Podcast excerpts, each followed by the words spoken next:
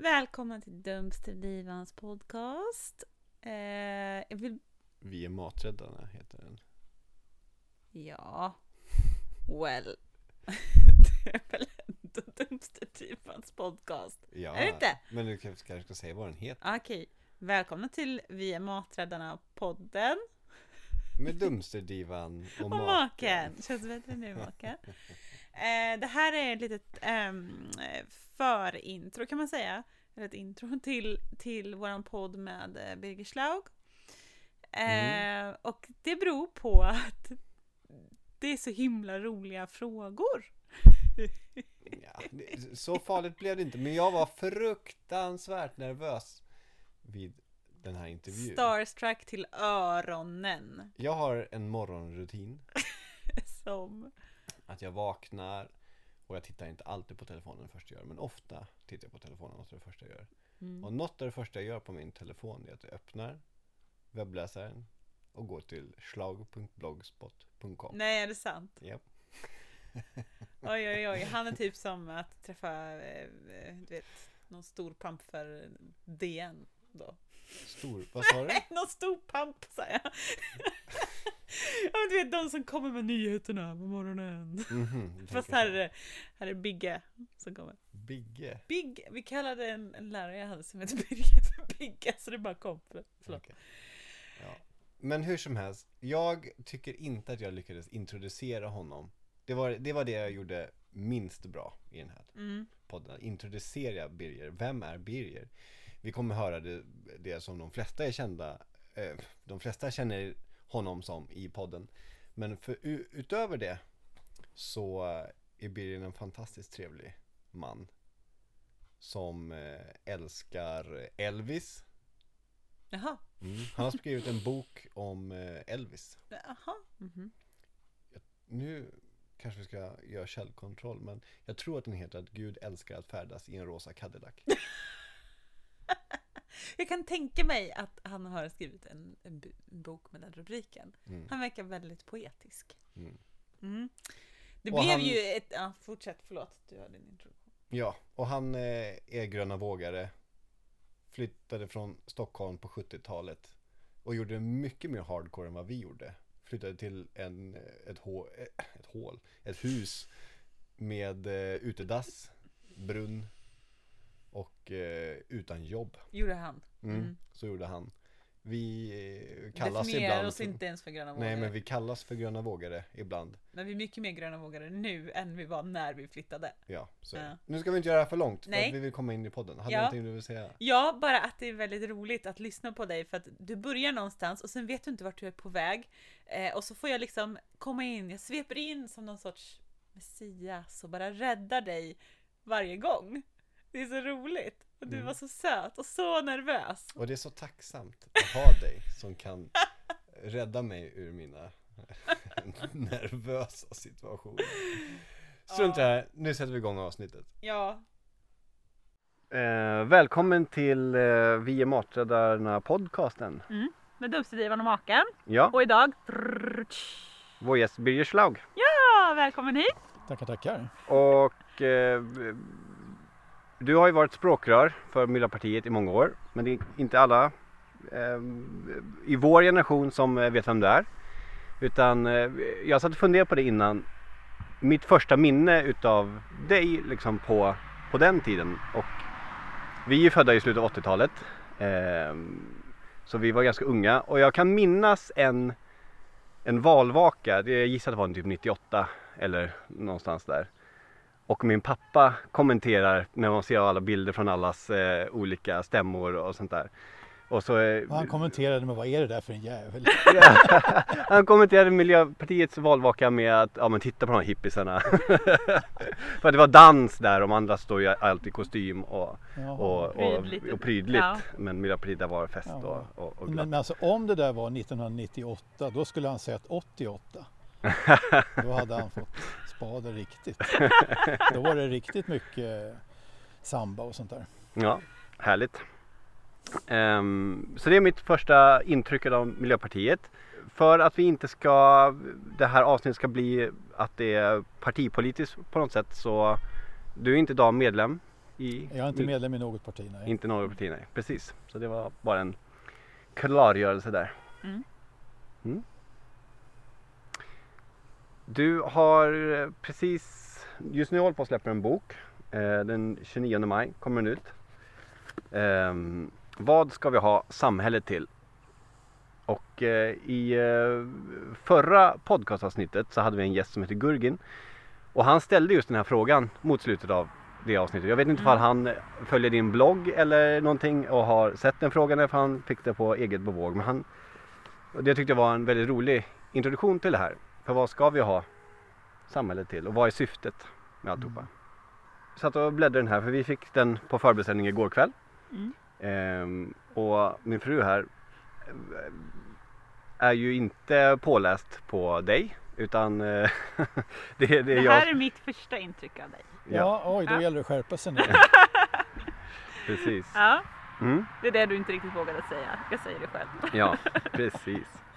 Ehm, men vi slogs utav, eller du slogs utav de här citaten från Elin Wägner i början på alla kapitel. Så vem, vem är Elin Wägner? Elin Wägner eh, var den andra kvinnan i Svenska Akademin men det är inte det som är stort utan Mhm. det stora är att hon var den första, eh, som vitt jag begriper i alla fall, den första som eh, vävde samman fredsfrågan med miljöfrågan och eh, kvinnliga, då kvinnans rättigheter. Mm, Hon gjorde en ideologisk väv av det där. Eh, framförallt i en bok som heter Väckarklocka. Och den där boken Väckarklocka den eh, förändrade hela mitt liv. Eh, jag var sån där som gick på universitetet då och hade en färdig karriär, eh, ekonomiköret. Och eh, jag sprang förbi Centralen i Stockholm och fick tag på den här boken på ett bokbord i mm, början på 70-talet. Den heter Väckarklocka och jag läser alltid, alltid faktiskt, fortfarande sista kapitlet först. Även kriminalromaner. Jag har en kompis som är psykolog och förklarar varför. Jag ska inte berätta för det blir- låter inte bra. Men eh, den här boken, eh, sista kapitlet heter Molnfödelse. Den har jag läst. Jag har gjort den. Nej, förlåt. Ditt sista kapitel. Nej, nej, okej. Okej, och jag sprang förbi eh, Centralen, köpte den där eh, och sen läste jag den på tåget, sista kapitlet, fyra, fem, sex gånger mellan någonstans Mm. Södertälje och Flen. Och eh, sen var jag en ny människa. mhm, Hela min världsbild raserades. Eh, allt vad jag läst och tyckt och, och den här karriären som eh, i och för sig då skulle vara utstakad i ett familjeföretag och sådär, den, den bara sprack. mm, Eh, Det här kapitlet handlar egentligen om vad det, vad det är välstånd och vad det, vad är välfärd. Och det var inte det jag hade läst på universitetet. Mm. Utan eh, det hon skrev det var ju, ja det är rent vatten. Det är vetemjöl, vete och spannmål som har växt utan både försurning och annat. Hon var väldigt tidigt, tidigt ute. mm, Det här kom eh, 1941. mm, Det var att, att ska man äta djur så ska de haft det bra. Eh, ska man handla saker från andra länder så ska man slippa skämmas för, då för hur de har haft det som har, har framställt den här maten. Eh, ja, det var en helt annan världsbild så att säga. mm. Det måste ha varit väldigt, ja som, som säger väldigt eh, före sin tid 1941 att ha både vara kvinna och, och säga de här sakerna överhuvudtaget. Ja, och sen var hon ju väldigt eh, framträdande i, för kvinnlig rösträtt en gång i tiden. Mm. Mm. Ja, spännande. Mm. Andra har ju Marx och Nietzsche och alla de här stora namnen men, men i ditt fall blir det Elin. Ja, ja, jag föredrar El, Elin Wägner och eh, Peter Kropotkin. Peter Kupp. Ja. Ja. Är det någon du känner till? Nej. Oj, nu sa ditt namn. Du får blippa bort. Lite mer anarkistisk. Okej. Ja. Mm. Mm. För du läser ju eh, soci- socionomi, eller sociolog menar jag. Nej. Jag läser till socionom. Socionom, Ja. precis. Mm. Men jag Hur läste länge om har ni sociologi. hållit ihop? Du Tio verkar år. inte ha koll på... Eh, eh, ord, Tio socionom, år! sociolog. Ja. Ja. Tio år har vi varit tillsammans. Ja. Mm. Det blir jättebra. Vad tänkte du säga med det? Ja, så du har ju läst lite om de här olika, Om gubbarna? om gubbarna. Mm. Precis. Jag har nästan inte läst om några kvinnor. Nej. Nej. De tas ofta inte upp. Fast man försöker ha någon sorts Mm. feministiskt perspektiv och försöker problematisera att det bara är gubbar. Men man ger väldigt lite förslag på kvinnor Mm. ändå. Det är Mm. synd. Mm. Jag har ju inte hört om henne till exempel. Nej. Inte i min utbildning i alla fall. Så jag tyckte det var jätteintressant. Och det, det första jag gjorde var att slå upp boken och så läste jag citatet och sen så tittade jag innehållsförteckningen och såg åh man kan läsa alla citat. Så Mm. gick jag direkt och började läsa alla citat Mm. istället. Mm. Så himla bra. Jag Mm. var, så jag fastnade helt i det. Och sen läste jag att du alltid läser sista kapitlet och då tänkte jag ja, då ska jag läsa sista kapitlet. Så jag har läst sista kapitlet. Ja, ja. Vilket var målande och vackert. Jag ska inte Mm. avslöja vad det står. Eh, men så att, eh, det, det, det är så jag känner dig nu. Mm. Det är det Ja. enda jag vet. Nästan. Och sen har Mm. du pratat en massa. Som Mm. ofta kanske går in här och går ut på andra sidan lite. Mm. Men eh, för du har varit lite mer engagerad i de här frågorna än mig på ett sätt. ja, precis. Ehm, vi flyttade, vi, vi, det har vi inte sagt, vi sitter ute i vår trädgård idag. Och Ehm, hönsen pickar här. hönsen pickar, du har en traktor som körde förbi för en liten stund sedan. Ja. Ehm, eh, och vi flyttade ju från Stockholm till den här gården för fem år sedan. Och eh, när, i flytten var jag fortfarande en stockholmare eh, med Stockholms mentalitet och tänkte att vi ska bara riva ut allting, renovera, nytt, ska, vi ska ha robotgräsklippare i gräsmattan och alltihopa. Men allt det förändrades på något sätt när vi kom hit. Eh, efter några år och speciellt i och med att vi började dumstra så, Mm. så kom den, föräl- den eh, förändringen. I ett tidigare podcastavsnitt har vi kallat oss själva för late bloomers. Att eh, vissa var engagerade på, på eh, gymnasienivå och Mm. högstadienivå men vi, när vi blev 30, ja men då började vi fatta någonting om, om världen. Ehm, ja fast vi tyckte att vi var så himla hållbara mm, tidigare. Men fattade liksom inte egentligen vad det innebar. nej, Skitsamma, vi ska inte handla om det. Mm. Ja. precis. Och nu tappade jag tråden var jag var på väg någonstans. Men hur som helst. ehm, Kan du inte berätta lite, var, var, var är den här boken sprungen ur liksom, hos dig? Nej, men det är väl någon sorts... eh, Jag höll, blev då politiker i början på 80-talet. Jag var med, med och bildade Miljöpartiet. Eh, Sen var jag språkrör i 11 år och eh, jag har alltid tyckt, från 80-talet och till nu så är jag som en dinosaurie. Jag tycker exakt likadant. Jag tycker att samhället måste byggas hållbart, både, både ekologiskt men också socialt. Det måste vara en rätt, rättvis fördelning. Jag tycker att eh, vi måste ha ett stort frihetsrum som individer men samhället måste samtidigt vara solidariskt med en schysst fördelning. Och eh, det är någon sorts eh, slut. Och sen dessutom måste vi gå ifrån den här krigsromantiken som nu förekommer med upprustning och alltihopa som är fullständigt absurt. Ehm, så det här är någon sorts eh, kanske slut, eh, slutplädering över vad jag tycker. Har du inte tänkt säga något mer efter det här? Vad sa du? Har du inte tänkt säga något mer efter det här? Eh, jo, jag kommer att fortsätta föreläsa men eh, det är ändå på något sätt känns det som att eh, man vet, man kan ju, kan ju vara död imorgon så det är bäst att passa på. Ja visst, jo, Mm. så är det ju. Du vet, Självklart. eh, är man 70 plus då är man numera äldre, äldre, äldre eller vad det heter. Mm, ja, enligt coronamått. det är en jäkla självbild man får på det sättet.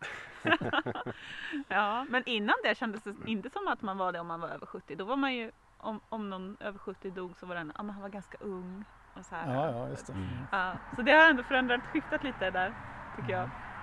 Så jag håller med. Ja Nu absolut. plötsligt är alla äldre. Jag kom på var jag var på väg någonstans Ja. tidigare. Snälla!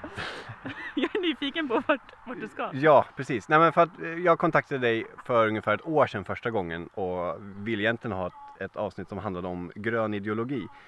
För att det var någonting jag hittade när vi flyttade ner hit, vi började dumstra och vi började få en annan syn på vägen. Då hittade jag din blogg och din historia, beskrivning av Miljöpartiets historia och började förstå mig på, men det finns en grön ideologi någonstans som, som jag inte har hört talas om i, i skolan till exempel när jag växte upp på 90-talet. Utan eh, det var gan- ganska nytt för mig. Ehm, och nu tappar jag tråden igen. Men det var... Om du skulle få mig att förstå, vad är grön ideologi? Mm. Vad skulle du säga? Ja, alltså grunden eh, som jag ser på det, det är ju det att, att eh, vi kan inte fortsätta att jaga ekonomisk tillväxt. Eh, och, och de gamla eh, ideologierna bygger på något sätt på en ständig ekonomisk tillväxt. Det är ju så det praktiseras i själva verket. Och förutom att det är orimligt i längden eh, så allting man gör idag, alla investeringar och allting, de bygger på att det ska ge ekonomisk tillväxt. Man motiverar en opera i Stockholm, musikskola, demokrati, mänskliga rättigheter med att det ska ge ekonomisk tillväxt. Men jag menar, det finns ju andra värden. Allt det där har ju värden i alla fall. Mm. Och eh, jag menar att vi måste ställa oss frågan vad är bättre liv? Eh, de flesta politiker idag och, och, andra de säger så här att hur får vi tillväxt? Och det på något sätt ska kunna ge bättre liv tror man. Men i varje tidevarv måste man ställa sig frågan vad är bättre liv? Och, och på 30, 40, 50 och 60-talet och i andra länder som är mycket fattiga då går bättre liv hand i hand med ekonomisk tillväxt. Men så är det inte i materiellt rika länder mm. som Sverige. Vi kan ha en mycket, mycket bättre fördelning. Men genom att fortsätta jakten på ekonomisk tillväxt så kommer vi att stressa ihjäl oss i onödan. Vi kommer att komma in i ett ekonomiskt ekorrhjul där vi ska arbeta mer för att vi ska kunna konsumera mer, för att kunna producera mer, för att kunna arbeta mer. Och det här är ju fullständigt idiotiskt naturligtvis. Vi har ju en, världens möjligheter idag att faktiskt bygga våra liv på ett annat sätt genom att sänka arbetstiden, dela på jobben, ha mer tid för social närvaro och delaktig kultur. Vi har ju världens möjligheter och går man tillbaka till de gamla tänkarna då, allt från Marx till John Stuart Mill, den store liberalen eller konservativa tänkare, de var ju inte överens om någonting i stort sett när det gäller fördelning och sådär. Men en sak var de ju faktiskt överens om och det var det att när vi har nått en god materiell plattform då är det andra saker som ska växa. Då Marx talade om mer fri tid och gå och fiska och sånt där, jättebra. Jan Stuart Mill talade om mer andlighet och mer tid för kultur och, och sånt. Alla var ju överens om att när vi har nått en bra materiell, eh, materiellt liv som kan fördelas bättre idag, då har vi världens möjligheter att växa som människor. Mm. Det är själva grundfilosofin. Den andra benet på, på grön ideologi det är, att, det är det att vi kan inte fortsätta att eh, rusta upp eh, med allt mer vapenköp nu eh, som Sverige följer med i hela tiden att öka anslaget till militären. Därför att med ny teknik och så vidare så blir allting mycket osäkrare. Vem som helst kan snart hacka sig in i vad som helst. Mm. mm. Misstag kan begås och krig kan, och krig kan starta av misstag till och med. Vi måste bryta den här upprustningsspiralen. Mm. Och det var ju också någonting som Elin Wägner hela tiden tjatade om att om man satsar miljard på miljard på militärt så kommer det till slut att användas. Mm. Och just nu ser vi väl att, att samtidigt som vi bygger upp en massa militär styrka så ökar sårbarheten väldigt mycket i samhället. Och det beror ju på en annan grön grundbult som jag ser det, att självtillit är viktigt. Självtillit måste ställas emot en absurd globalisering där allting är ansiktslöst, där de stora företagen och företagskoncernerna äger allt mer. Det handlar ju inte om marknadsekonomi, det handlar ju om en sorts kapitalistisk planekonomi som inte alls handlar om mångfald och sånt där utan handlar om att äga så mycket som möjligt, ha så stor kontroll som möjligt över samhällen och människor. Mm.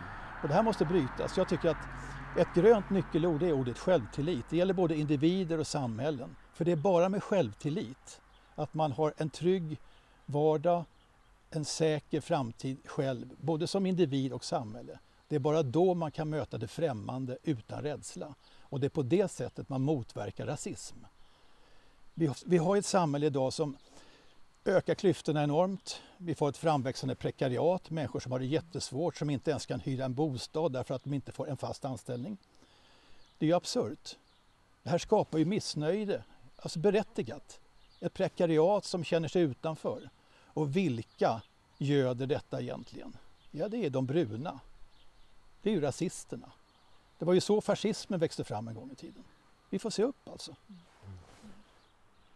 Hur får man den här gröna ideologin att ta fäste hos en själv eller i samhället? Då? Vart börjar förändringen? Ja, det första är ju att, att man måste förstå vad politik är.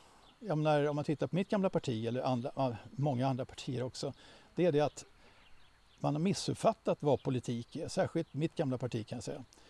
Politik är nämligen två saker. Dels det demokratiska hantverket, man kompromissar, tar beslut och alltihopa där. Det gör man jätteduktigt och alltihopa. Men det andra är att skapa opinion. Skapa opinion för det man egentligen vill. Och när hörde vi någon stå på barrikaden och verkligen hetsigt tala om vikten av ökad livskvalitet? Mm. Sänkt arbetstid, att vi faktiskt måste konsumera mindre. Mm. Att vi faktiskt kan få bättre liv om vi lever på ett annat sätt. Mm. När hörde vi politiker säga det? Utan alla tjatar bara, ja det viktigaste just nu är att skapa arbete, en så jävla dum idé. Alltså det viktigaste, politiker säger ju det idag, det viktigaste är att skapa ar- arbete, smaka på de orden. Skapa arbete. Det kan väl inte vara målet? Målet måste väl vara att skapa bra liv? Mm. Mm. Ursäkta men jag blir så förbannad. Ja, men, Ja, men det, det är alltså, Mm. jag tycker den politiska debatten är fullständigt snurrig. Samma sak med hela vårt socialförsäkringssystem Mm. som egentligen bygger på ett helt annat samhälle. Nämligen att man, man gick ut skolan, man kanske gick på universitetet, man hade ett jobb hela livet och sen gick man i pension. Mm. Systemen bygger ju på det. Mm. Men det är ju inte så samhället ser ut idag. Och då måste vi ju tänka om och att, att då bara förkasta idén om medborgarlön eller basinkomst, det är ju absurt. Mm. Därför att ja, i framtiden kommer vi att utbilda oss, vi kommer att jobba, vi kommer att vara arbetslösa, vi kommer att utbilda oss igen, vi kommer att vara arbetsfria ett tag. Allt det där kommer att snurra på ett helt annat sätt än tidigare. Och då måste våra system vara uppbyggda kring det och inte kring en gammal samhällsmodell. Mm. Mm. Men just nu är ju hela, som du säger, socialförsäkringssystemet är ju byggt på, på att vi ska jobba var, varje dag i stort sett. Det är Jo. ju bara att man tittar på uh, vår föräldrapenning. Blir man, blir man arbetslös ett tag, då blir man ju av med sitt Mm. SGI om man inte till, ser räcker till att... med en dag. Ja, precis. Eh, så räcker det med att man, man blir av med hela sitt socialförsäkringssystem Mm. egentligen. Nästan. Ehm, så det kräver ju verkligen en, en grundändring någonstans i, i botten av allting. Ja. Absolut. Mm. Och det är klart, det här är att tänka om då, det, det är smärtsamt.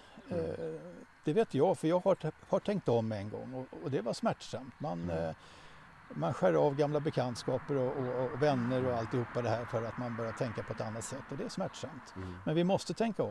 Mm. Annars så kommer vi att skapa ett samhälle där allt fler kommer, kommer känna sig verkligen utanför och känna att, att klyftan mellan mig och eliten är så stor.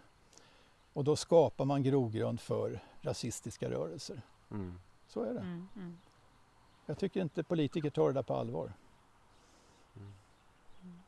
Sen bristen, ja förlåt men, men alltså bristen på, på långa tankar är ju helt otrolig. Och bristen på sokratiska frågor, den mest sokratiska fråga som finns det är frågan varför.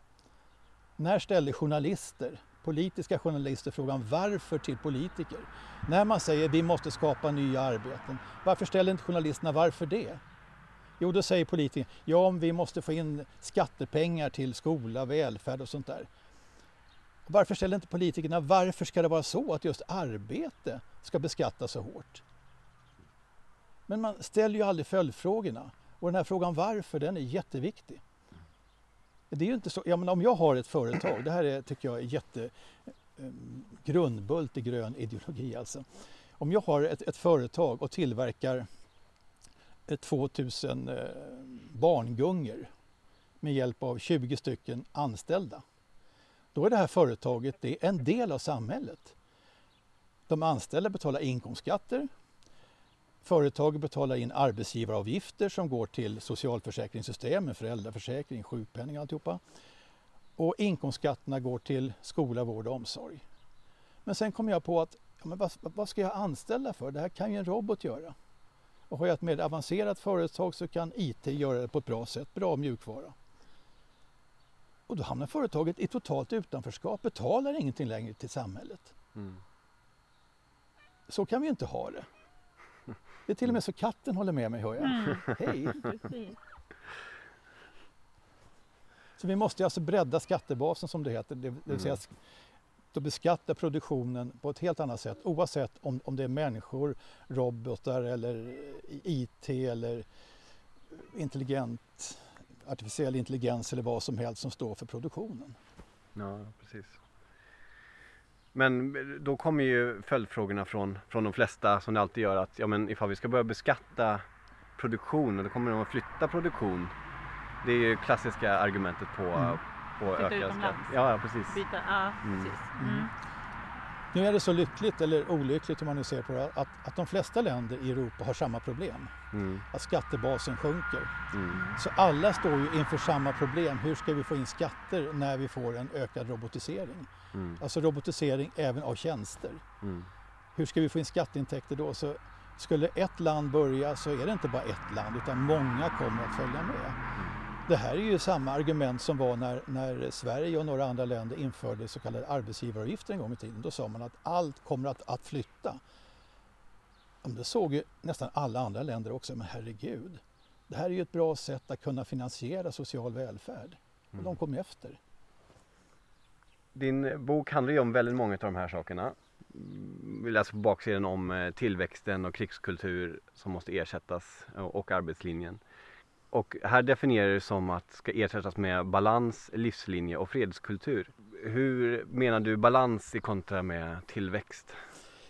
Ja, eh, alltså man kan inte bara eh, låta, låta investeringar ske genom att det ska ge ekonomisk tillväxt. Man måste också ställa sig frågan, ger det bättre liv? Och det är så, har man det som målsättning att ge den här lagförslaget eller, eller skatten eller investeringen bättre liv, då kanske det till och med är så att det blir lägre tillväxt, till och med nerväxt. Det är inte alls omöjligt. Mm. Men då måste man ta det. För målsättningen måste vara bättre liv. Man kan inte bara ställa sig frågan hur ska vi få ekonomisk tillväxt? Mm. Och så var det ju aldrig meningen heller när de som startade själva tankeidén om ekonomisk tillväxt. Det var ju, det, det var ju inte meningen. Nej. Men i dagsläget så det är också det där klassiska argumentet ehm, att just nu ifall vi tänker nerväxt då ser ju alla arbetslösheten. De ser ehm, att folk blir av med, med boenden och utanförskap och sånt där. Försöker man prata om de här sakerna så får man alltid tillbaka, ja men hur ska det gå till? Och vi är tillbaka i den här cirkeln på något sätt med Mm. socialförsäkringssystemet. Mm. Ehm, det känns ju, det är en verkligen ett helt paradigmskifte på, nå- på något sätt som, som behöver. Men var, var tar det avstamp? någonstans? Nej, men, alltså, man kan ju ta avstamp i den här corona eh, Mm, kaoset som är nu. Mm. Jag menar, det visar ju hur korkat det är mm, att bygga upp allting kring tanken på ekonomisk tillväxt. Mm. Även om vi nu tappar 5 av, av BNP så, är det, så har vi kvar den BNP som var för några få år sedan. mm, Och ändå blir det kaos. Därför att allt, hela systemen bygger på en evig ekonomisk tillväxt. Mm. Och det vet ju alla att det är omöjligt i längden. Det mäts ju exponentiellt och alltihopa. Det är, det är en omöjlighet. Men ändå så håller man fast vid detta. Och jag menar, Sverige är ett av alla ganska rika, eller materiellt och ekonomiskt rika länder. Att säga att vi blir jättefattiga, allting blir kaos, om vi är lika rika som vi var för två år sedan, det är ju en absurditet. Mm. Då måste det väl vara något fel på själva systemet. mm, Vi var inte fattiga för två år sedan. Men ändå nu målas det ut och blir följden av den här tillväxtidén och strukturer, system uppbyggda kring eko evig ekonomisk tillväxt, så blir det kaos. Det måste väl också handla om att man har en, man har en inkomst, man kanske inte reflekterar över det här överhuvudtaget. Eh, om man inte är som vi, höll på att säga. Men, och då, då skapar man väl sitt liv utifrån den ekonomiska bas man har hela tiden. Mm. Eh, hur, hur får man en person som inte alls är i den här världen eller i de här tankebanorna att, att förstå att man kan avstå saker och att det inte är det som kanske skapar glädjen. Ehm, eller för jag är intresserad av hur man skapar ett samtal Mm. kring sådana frågor med någon som egentligen inte riktigt är öppen för det. Har du några förslag? Jag tror att, att eh, för ganska många människor så tror jag att, att den här coronakrisen Mm. liksom blir en öppning. Att plötsligt ser man att hoppsan, jag är hemma och jobbar två dagar, det gick bra faktiskt, hoppsan. Varför ska jag sitta och, och, och resa flera timmar varje dag? Hoppsan, jag har inte konsumerat lika mycket och hoppsan, jag får massa pengar över. Hoppsan, jag kan sänka arbetstiden. Mm. Så väldigt många nya tankar kom, kommer säkert att eh, komma igång. Mm. Men sen oavsett coronakris eller inte så handlar det om att politiker, debattörer också måste prata om den andra livet Mm. som faktiskt är möjligt. Men det är ju ingen som gör det idag. Mm. Och det, det är ju kaos alltså. Alla tror att det här är den enda vägen. Men så är det ju inte. Mm. Men alltså politik handlar ju väldigt, väldigt mycket om att, att jag, alltså jag tror inte att, att det bara går att, att förändra eh, ett samhälle med hjälp av, av partiprogram eller politiker. För det, i, det, i det här fallet handlar det om en, en sorts fredlig kulturrevolution. Och den eh, måste gärna skapas opinion för det eh, bland, bland eliten och bland, bland politiker och debattörer. Men egentligen handlar det om, om en inre övertygelse hos människor att det är någonting som är lurt med det här systemet. Mm. Vi håller på att, att bli lurade på konfekten. Mm. Och det är väl lite det som vi eh, ser som vår uppgift när vi ser allt svinn som är i, i matproduktionen och försöker visa, för det är så många som inte förstår vad svinn är. Ehm, vi dumstrar ju som sagt och ehm, hittar ju alla, både mat, även prylar och, och sånt som bara ehm, hamnar i- i soptunnan. Ja, för att det kan inte bringa tillräckligt mycket ekonomiskt värde för det här företaget längre. Nej, Ja, precis. det är därför det hamnar där. Ehm, har, har du eh, dumstrat någon gång? Eller vet du Eh, ungefär vad det är för någonting? Ja, jo, men det vet jag. Eh, Mm. När vi flyttade ut från, eh, ifrån Stockholm, jag flyttade ut eh, 1971 eller 72 till, ifrån Stockholm ut, ut till landet och då, Mm. det var ju gröna vågen. Mm. Eh, och eh, vi hade ju inga inkomster. Eh, utan då fick man ju gå och, och, eh, och, och fråga om eh, eh, Ja, när de kastar grejer. Det, det förekom, inte, det inte ofta men det förekom i alla fall. Mm. Och dessutom kunde man byta grejer på ett annat sätt eller köpa begagnat och så. Det, det blev då naturligt. Mm. Men samtidigt har vi ju, alltså nu efter Corona, vad kommer att hända? Mm. Jag är rädd att världens maktutövning kommer att sätta igång. Ja, det finns tre sorters maktutövning. Det ena är eh, ja, den tvingande maktutövningen. Gör vi inte som vi säger, gör ni inte som vi säger så skickar vi er till Sibirien eller, eller skjuter era barn eller någonting. Det, är- det är tydligt och klart i alla fall vad som gäller då. Mm. Eh, sen har vi den belönande maktövningen. Ja du Birger, du skulle nog kunna tänkas kunna få jobbet som landshövding i Blekinge under förutsättning att du inte kritiserar pälsdjursfarmer. Det vill säga den belönande maktutövningen, gör som vi säger så får du social hög status och Mm. bra lön och sådär. Men sen den verkliga maktutövningen, den är sofistikerad. Det är den betingande maktutövningen, den maktutövning som skapar normer i samhället. Och nu efter Corona kommer den att sätta igång igen. Innan Corona så satsades 80 miljarder kronor på den här betingande maktutövningen bara i Sverige. 80 miljarder. Och den betingande maktutövningen det är livstidspropaganda i fol- form av reklam som går ut på att var aldrig nöjd din jävel. Har du köpt något nytt, var nöjd en vecka, sen ska du bli missnöjd. Mm. Det är ju det hela reklam och konsumtionssamhället går ut på. Mm. Det är inget fel på konsumtion i sig, det har vi alltid gjort. Vi har alltid kons- konsumerat i någon form. Men när man går över till ett, ett konsumismsamhälle där de ekonomiska hjulen, den ekonomiska tillväxten skapas genom att vi konsumerar allt mer i allt snabbare takt. Och hela systemen bygger på detta. Jag menar grejer som håller är ju ett hot mot systemet. Mm. Ja, alltså glasögon som ett som inte är trendkänsliga. De är ett hot mot systemet. Mm. Jag menar, var och en måste inse att detta är absurt. Mm. Mm.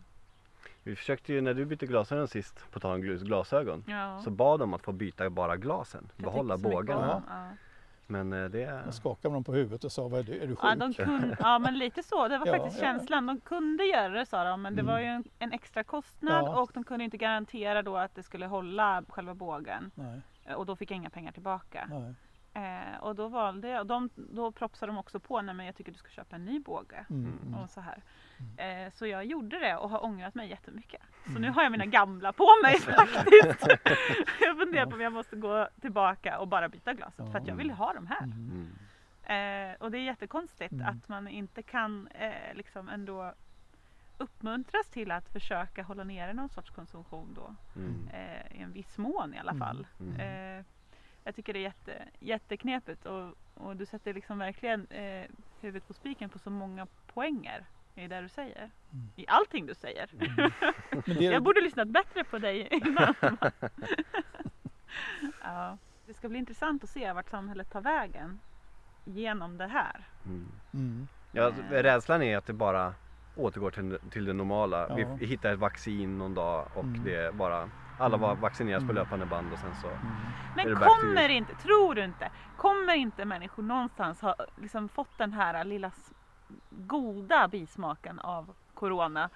Om man säger, som där du poängterade, Mm. ja, men man har börjat jobba lite hemifrån och det är lite skönt. Liksom. Mm. Och man kanske kan dra ner lite arbetstid, Mm. man behöver inte sitta flera timmar på ett tåg. Varje, tänk hur många timmar man har lagt på pendling på fem år på ett företag om man har Mm. två timmars pendling varje dag. Mm. Alltså det är otroligt mycket tid. Tror du inte att människor ändå kommer ha kunnat känna av att det, det var lite gott liksom? Jo. Jag hoppas att det kan starta någon sorts liten långsamma steg åt rätt håll i Ja, alla men fall. vad är det, vad är det de... Alltså, liksom stora hos många liksom. Ja, precis. Vad är, vad är det virusforskarna pratar om? Flockmentalitet. Det Mm. räcker med 25 procent eller 30. Mm. Jag menar, om 30 procent börjar tänka så, Mm. då har vi en flockmentalitet. Då kommer alla börja tänka så snart. Mm. Mm. Ja, det var ju en teori det där. Men... Ja. Det beror också kanske lite på hur man börjar prata om det och vad man gör och allt sånt där. ja, precis. Men det hade ju varit, ja, det är ju Mm. bara farhågan om det finns en annan flockmentalitet som också är 30 Ja, jag procent. vet. Jag och vet. så här, Ja, Det är för jävligt allting. ja exakt, Men det behöver vi inte ta upp. ja, precis. Ja. Ehm, Så vad är, om vi tar den här sista då, frågan. mhm. Du kanske redan har tagit sista frågan? Nej, jag men nu tar jag den. Mm. Ehm, förutom då att det här är något sorts sista inlägg nästan på från din sida. Där man liksom får, det här är kontentan av det jag tycker och har tyckt Mm. jättelänge. Liksom. Mm. Eh, om jag förstår det rätt. Mm. Vad är själva målet? Vad är det du vill att människor ska få med sig? Om du får liksom sammanfatta det jättekort i de två viktigaste punkterna. Alltså, ja, alltså det första är att, att, eh, att jag hoppas, jag är ute och pratar mycket om, om Elin Wägner och eh, om politik och ideologi och livsvärden och sådär. Det är det att, att allt fler börjar ifrågasätta, vad håller vi på med? Mm. Ska mitt liv se ut så här verkligen? Ska jag hålla på liksom stressa runt så här? Och, och ska jag vara utsatt för den här maktutövningen där jag aldrig kan få vara nöjd med någonting? Är det rimligt? Och det andra som jag, eller, ja, det andra som jag tycker är viktigt det är det att, att eh, när eh, miljöengagerade människor pratar om, om, om miljöskatter och allting sånt här så måste man förstå att man kan inte införa det eh, och samtidigt se till att människor är väldigt utsatta. Därför att de som drabbas av miljöskatter hårdast det är de som inte har några pengar. Mm. Medan vi som har det, eller som lever ganska gott, vi kan betala. Mm. Så det måste, alltså, miljöpolitiken måste gå hand i hand med en rättfärdig fördelning. Annars blir det katastrof överhuvudtaget och man kommer aldrig få med sig människor på det här. Jag menar, ett, ett fantastiskt exempel tycker jag var det när, när man i Kanada eh, har försökt eh, införa någon sorts medborgarlön i form av som finansieras genom koldioxidskatt. Och de som eh, släpper ut inom situationstecken mest koldioxid det är ju människor med höga inkomster. De får betala mer och sen går hela den här summan tillbaka lika mycket till alla medborgare. Då är det de, de som ja, fattiga människor får mest så att säga Mm. medan rika får betala mest. Mm. Eh, det är någon sorts solidariskt system. Den tredje grejen jag vill att, att människor eh, ska reagera på det är att vi måste sluta med den här krigsromantiken som är. Det här fullständigt totala vanvettet. Att nu ska satsa 80 miljarder kronor, man är uppe i det snart, Mm. eller ska bli, 80 miljarder kronor i Sverige på eh, militären. Och det är då, målsättningen är 2% av BNP. Och det låter ju inte så jäkla mycket men det är faktiskt 8-9 procent av statens utgifter. Mm. Ska 8-9 procent av statens utgifter gå till militären? Det är ju, en, ap- det är ju inte klokt. När vi samtidigt bygger upp världens sårbarhet i samhället. Jag menar, man måste ju tänka om. Mm. Måste ha långa tankar, tänka ett steg längre. Och just kring, det hade jag också som fråga tidigare, men just kring freds... Vad, vad, vad svarar man med någon pratar om att ehm, bara, ja men eh, vi vill arbeta för fred, vi vill minska militären och så någon som säger bara, men vad händer om Ryssland kommer in via Kiruna imorgon?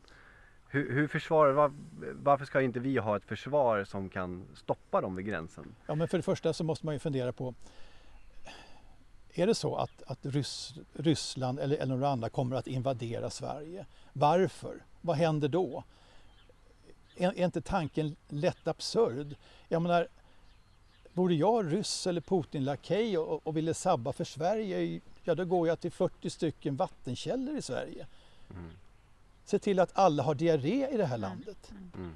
Jag menar, det finns ju så mycket annat som är sårbart som vi inte tittar på överhuvudtaget. Dessutom så handlar fredsskapande handlar om att minska konflikter. När Sverige skrev på det så kallade värdlandavtalet med Nato så ökade man konflikterna med Ryssland istället. Varför det?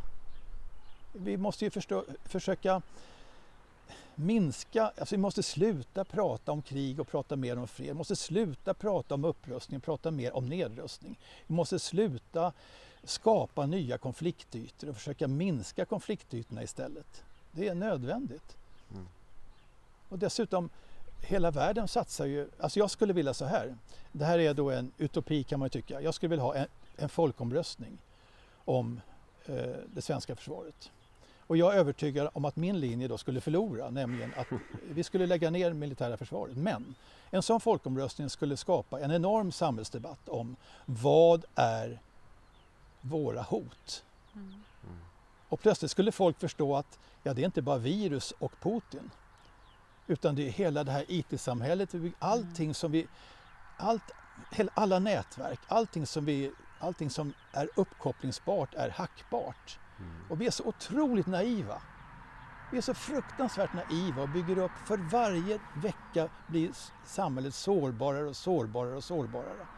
Och sen kommer politiker, när kaoset kommer, stå lika fåniga med fåniga ansiktsuttryck som när pandemin kom. Alla vet att en pandemi kommer. Men hela maktetablissemanget har bortsett från det. Därför att det har inte gett ekonomisk tillväxt att skapa trygghet och minska sårbarheten. Det har varit mer ekonomisk trygghet med just-in-time-system. Väldigt spännande, Ja, tycker jag. Jag är såld. du är såld. Ja, Ja, det blir bra. härligt. Då lyckades introducera det här bra i alla fall till, till min fru. Ja, precis. Eh, boken heter alltså Vad ska vi ha samhället till? Och det är Birger Schlaug som har skrivit den. Eh, tack så jättemycket för att eh, du ville komma och prata med oss. Ja, tack själv. Ja, Mm. tack. Ha, det- ha det så bra. Fina höns ni har. Ja, tack. tack. Tack Och kissen.